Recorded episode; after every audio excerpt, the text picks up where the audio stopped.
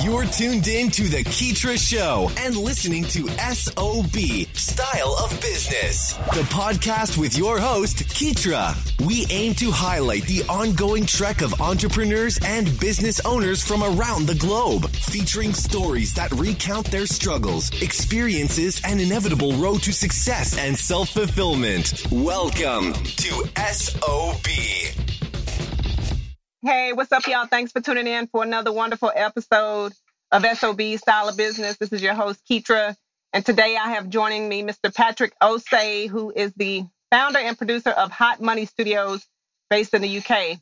And he is a fantastic gentleman, producer, and entrepreneur that's going to be joining us, sitting in to talk about his uh, production studio, some of the projects that he's working on, and just giving us the tips and advice on how we can get moving forward in our endeavors as well. So without further ado, let's go ahead and give Patrick the floor with a brief introduction and background, and we will continue to roll from there. So, hey, Patrick, how, how's it going today? How are you?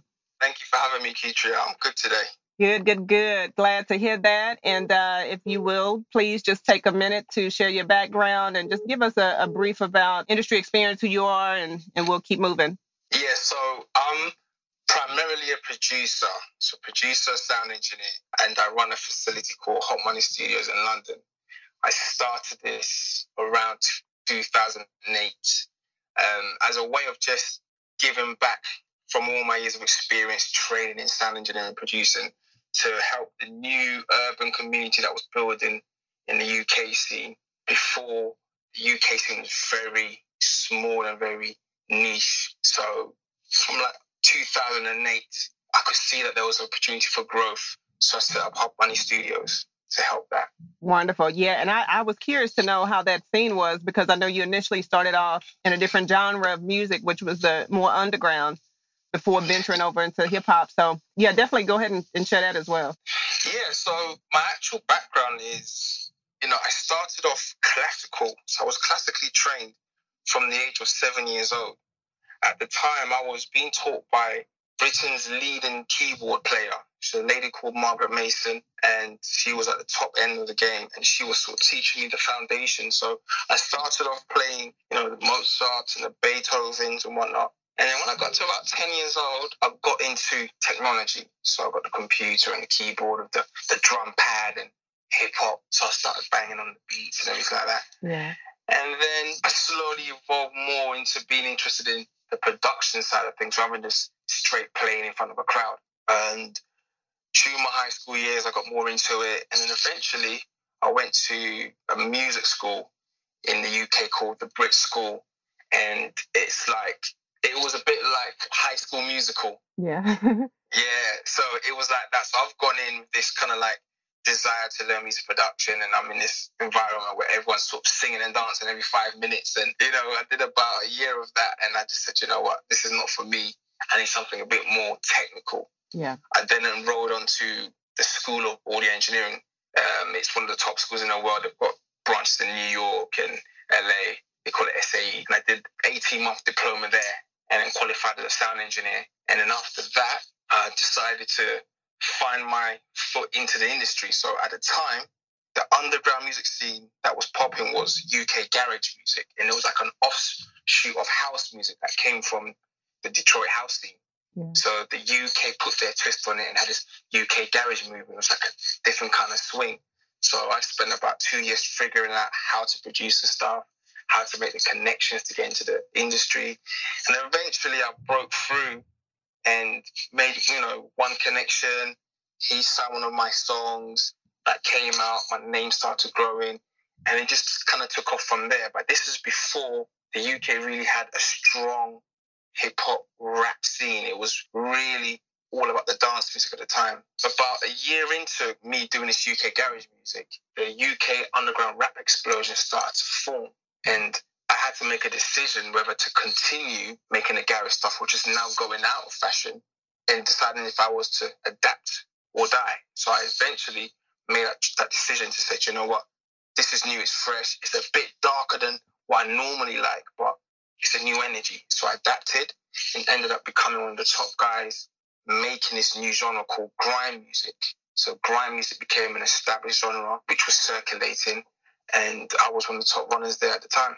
This was back in 2003. Oh wow! So this was actually before the Hot Money Studio days. This is before. So, okay, got you. So yeah, we created a monster in grime at the time. We didn't realize what we were doing, but it became like a worldwide phenomenon at the time. But it then went a bit quiet after a few years because it was still like the early stages, so there wasn't a lot of structure. This is pre the internet really being a massive, massive counterpart in the establishment of a scene. It was just really relying on the gatekeepers still, you know, mm-hmm. radio and magazines. So you had a massive rush at the beginning and then kind of sort of phased out a bit. Exactly. Yeah, no, that I tell you what, that's an interesting story because you know you go from being classically trained to this grime and you know more underground. So I'm I'm curious, like what what sort of musical influences did you have growing up, like prior to getting into that production part? Okay, so my musical influences were like 80s pop. So the legend himself, MJ, Luther, you know, the big 80s pop records. Yeah. Billy Ocean. Um, who else was out there? I mean, my dad's collection was so eclectic. He was the one that really got me into music. So he had Bob Marley in the collection. Um, he had Johnny Coltrane, jazz. So I really grew up on a varied style of music. When I got into production, I actually went more towards R&B. So I was listening to producers like Ronnie Jerkins and studying his game, and obviously the artists that he produced. So Mary J. Blige, Brandy, Destiny's stuff. So that's how I learned my production chops by studying Ronnie Jerkins. And then it met, moved on to Timbaland, Neptune. So all the big super producers of that era, Swizz Beatz, they're the ones that really taught me the chops of production before I even looked at the UK scene. Because at the time, trying to break into the American market as a British producer had never really been done.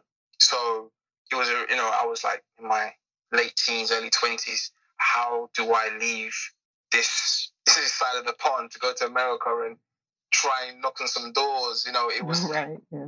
yeah. So I said, let me take those skills that I've picked up and all those tricks from Ronnie and Timbo and apply them to the UK scene. And that's what I was able to do. Exactly. Yeah. And that's what, um, from what I've read, I mean, that's what brought about the whole Hot Money Studios, Hot Money Studios concept is because you're obviously producing these tracks for a lot of the independents and emerging artists in, in London.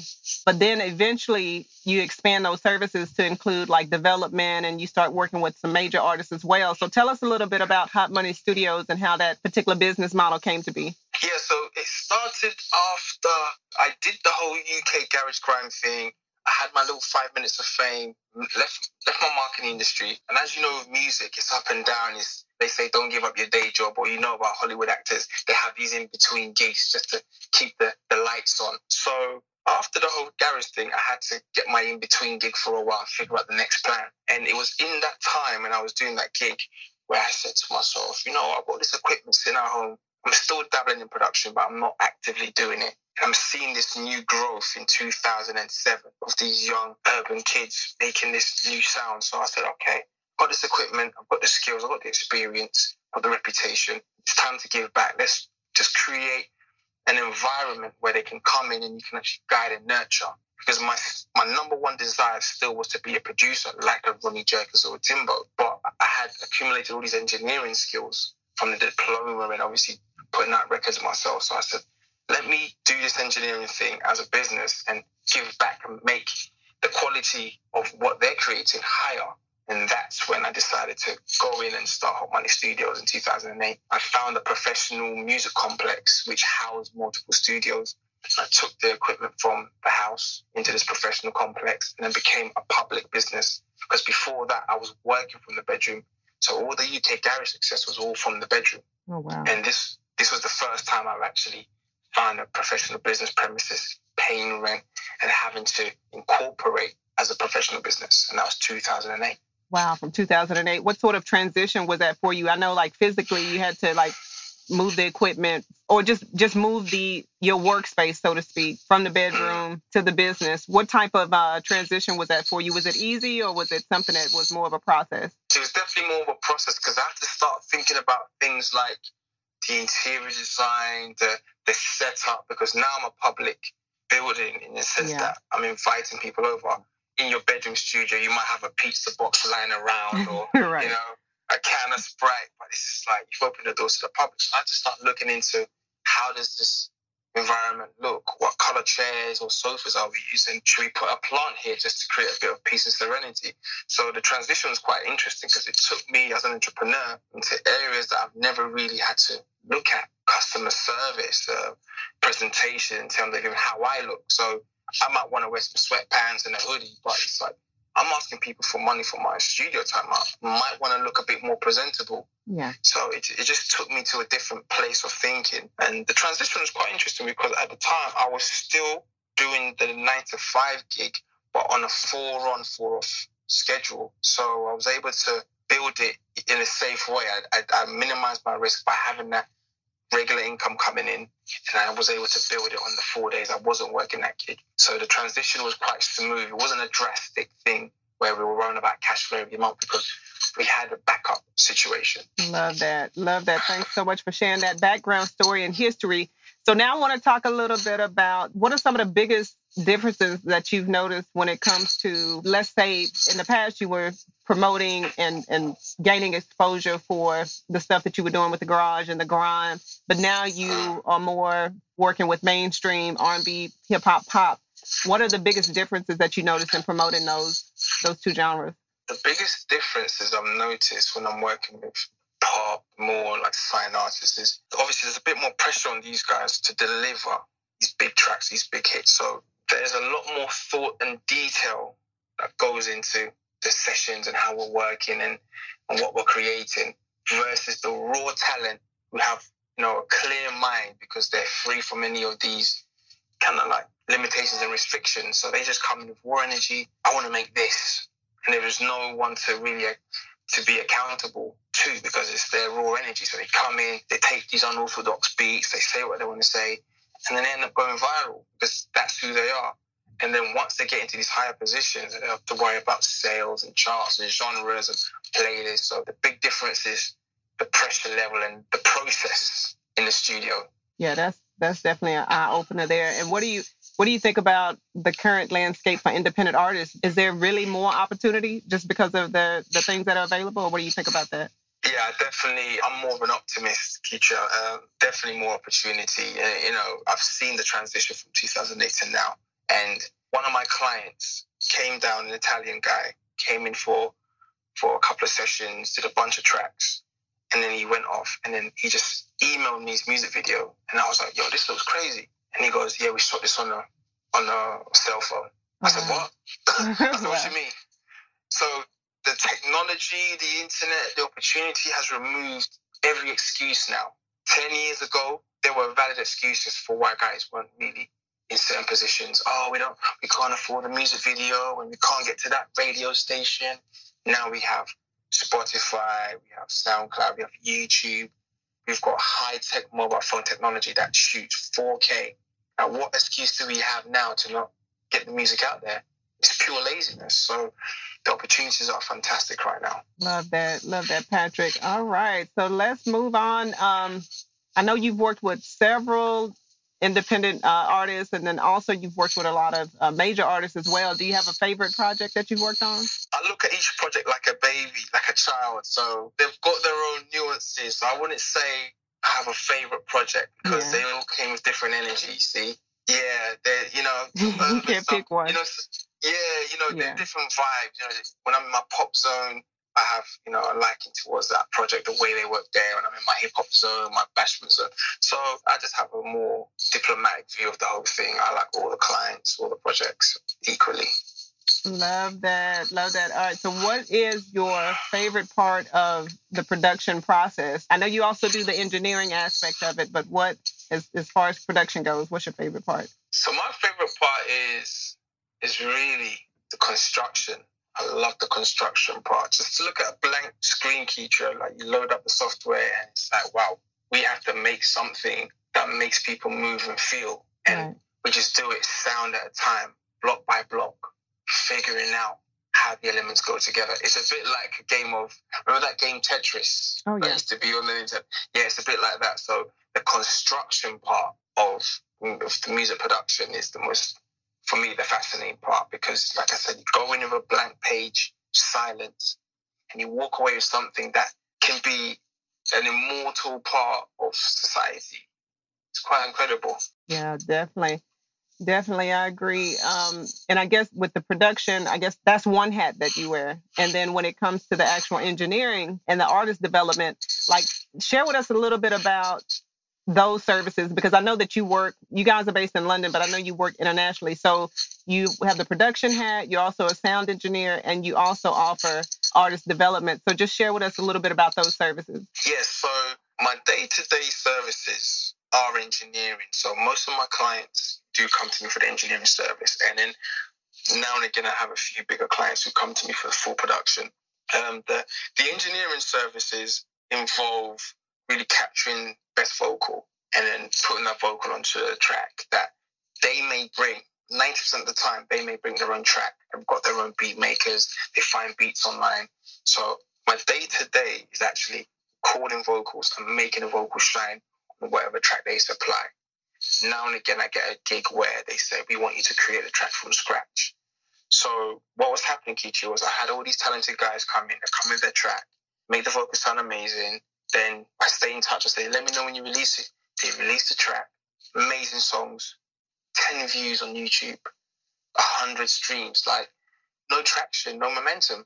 And it was kind of concerning because I'm like, these guys are investing in studio time, they're creating these songs and they're not get they're not really getting anywhere. And I realized what they lacked is, a, is an asset that I actually had and I had it from the development of my business as an entrepreneur because if I didn't market my studio Keisha, I would not be in business. Yeah, true. And that was something I realized that a lot of creatives struggled with because it wasn't a natural part of their skill set. And I myself wasn't a natural entrepreneur. I was naturally a creative first, transition into entrepreneurship. So I did read a lot of marketing books and study a lot of branding books from guys like Richard Branson, Seth Godin to get an idea of how to think as a marketer. So I thought to myself, why don't I use that information and help these guys, give them that push? And that's when the development program started, where I started pushing their YouTube and their Spotify and, you know, linking them up with video directors and hooking up with bloggers and stuff like that. And I, I realized that it's about the full conveyor belt rather than being just one part of the supply chain and just waving them see later. Ho- hopefully it goes well. You take more control of that and actually give them that information and that push to get to the next level. Right. Yeah, I love that. I yeah, that can make all the difference because you can, you know, like you said, you can have all the talent, but unless you're actually putting it out there so that people can see it and where it can gain visibility, it might be a little bit pointless if you don't. You have to have that promotion. So um, you just mentioned marketing. You just talked about uh, the importance of that. When it comes to promotion of a record, you have artists that you know they, they finish recording what should be the first step? You have the finished product what would be a first step? So for me the first step would be usually i try and get in before the actual music is is created because a lot of the times they're making products without actually identifying an audience. So sometimes it's a little bit harder to figure out a first step when the product's not even right. So i try and make the first step the right product because once you've got the right product, everything can, you know, fall into place.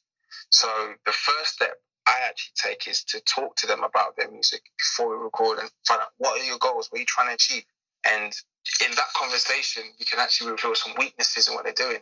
So they might say, we want to make songs that sound like the 90s, oh, wow. you know, but we are in 2019. So where's your audience? Because oh, I don't care. I just, that's what I want to make. So already we have an issue. So then they have to think about okay, what are we trying to do here? Is this a hobby? If it's a hobby, that's fine. You can make songs from the seventies. It's a hobby. You've got realistic expectation. Mm, so yeah. the first step is really figuring out what you're trying to say as an artist. And once you know that, then you can make that music, and then we can then help you find that audience. Mm-hmm. So the yeah, exactly, Keisha. So the step after that will be where would your audience be, and then using the social media platforms to target that audience. Interesting, love that. Yeah, and I, I was I was gonna add to that as well. Like you know, there's a lot of ways that you can gain exposure without spending a lot of money. So as an independent artist, do you have, or when you work with independent artists, do you have maybe one or two resources that you could share with us in order to gain promotion or to get the word out there about a project? Like, are there a couple of tips you could offer? Yeah, so I'm I'm into like I'm into paid promotion. So I feel like Facebook and Instagram provide great opportunity for independent artists because they don't have any cap on their budgets that, that you know you could apply promo and so I definitely do agree with you know the philosophy that you have to you have to pay to, to get seen because these guys have built a platform for free. You know, they've never charged us to use Instagram, they've never charged us to use Facebook. And all they ask is for fee just to get seen by the audience. And when I have independent artists complain about that, I ask, this is a business. Do you realize that you're an entrepreneur and artist? Right. And you know, you have to start viewing it like that. You know, yeah, true. Yeah, they come in with like a cheapskate attitude. It's like, well, why should I pay Facebook or Instagram to to promote my music. Well, this is a business. It's like putting up a billboard. Hi, my music is out. Exactly. You know? Yeah. Yeah. So I, that's the resource that I use. I use Facebook promotion. I use Instagram promotion, and um, also just reaching out to people on an individual level. DMs. You can DM people and ask them about who they are, and just be a giver first. I'm a fan of Gary Vee and his jab, jab, jab theory. You know, just talk to people. Like music is about experiences and shared experiences. So rather than just go in and promote, just be a pusher of content, just find out what people are going through and have conversations. Just be human. That is an excellent, excellent resource and should probably, like you said, be the first step is is to give. So we definitely thank you for sharing that. And before we wrap up, Patrick, okay, so this is one that you you probably already know what I'm talking about. This is the before we um, close out, okay, now you have those independent artists that they create all the music in the world. How important is performing? How important is it that they perform if they're looking to grow their fan bases? And also, too, with that, what's the good first step to be able to be in a position to perform? Performance is is the last thing that you can't. You know, right now we've been able to game a lot of the the corporation have been able to game a lot of the music you know, supply chain. So they've gone from vinyls to CDs to digital, and they've always found ways of making money. But the gaming of performance, where you can just get rid of the artist, they haven't been able to do that because this whole music game is about connection. And the reason why performing is so important is because you can't fake that connection. Guys can watch concerts on YouTube, they can watch it on TV, but that connection, when you feel that presence in the room, that energy is everything. And this is what I explain to my independent artists. We're in the connection business. So don't rely on the digital formats as everything. You know, your 10 million streams. People want to see you in person, want to connect with you. So they have to practice their performance game, find ways of getting out there and performing to the crowd because people's opinions about you can change when they see you live. They could be at the bar and hear your voice and say, yo, what, what was that? This is after maybe them hearing you 10 times on Spotify, you know, so the performance is everything because it's the true, authentic human connection that you can never get away with or, or hide. Great. Good stuff. Good stuff. Patrick Osei, thank you so much for joining us. Before we close out, rather, uh, please let us know where we can find more about you and also Hot Money Studios services online. Um, you can drop your website, social media, Facebook, all that other good stuff. Okay, yeah. So Hot Money Studios website is www.hotmoneystudios.com. You can find me on Instagram, Hot Money Studios, Facebook, Hot Money Studios, and Twitter, Hot Money Studios. All right, Patrick. Thanks so much for joining us. We truly appreciate your time. Thanks, Keetria. All right, take care. You too. Bye bye. Thanks for hanging out with us here on SOB. We hope this episode has been resourceful. If you'd like to check out the latest articles or follow Keetra's website updates, just log on to Keetra.com or follow her on Twitter at K E E T R I A.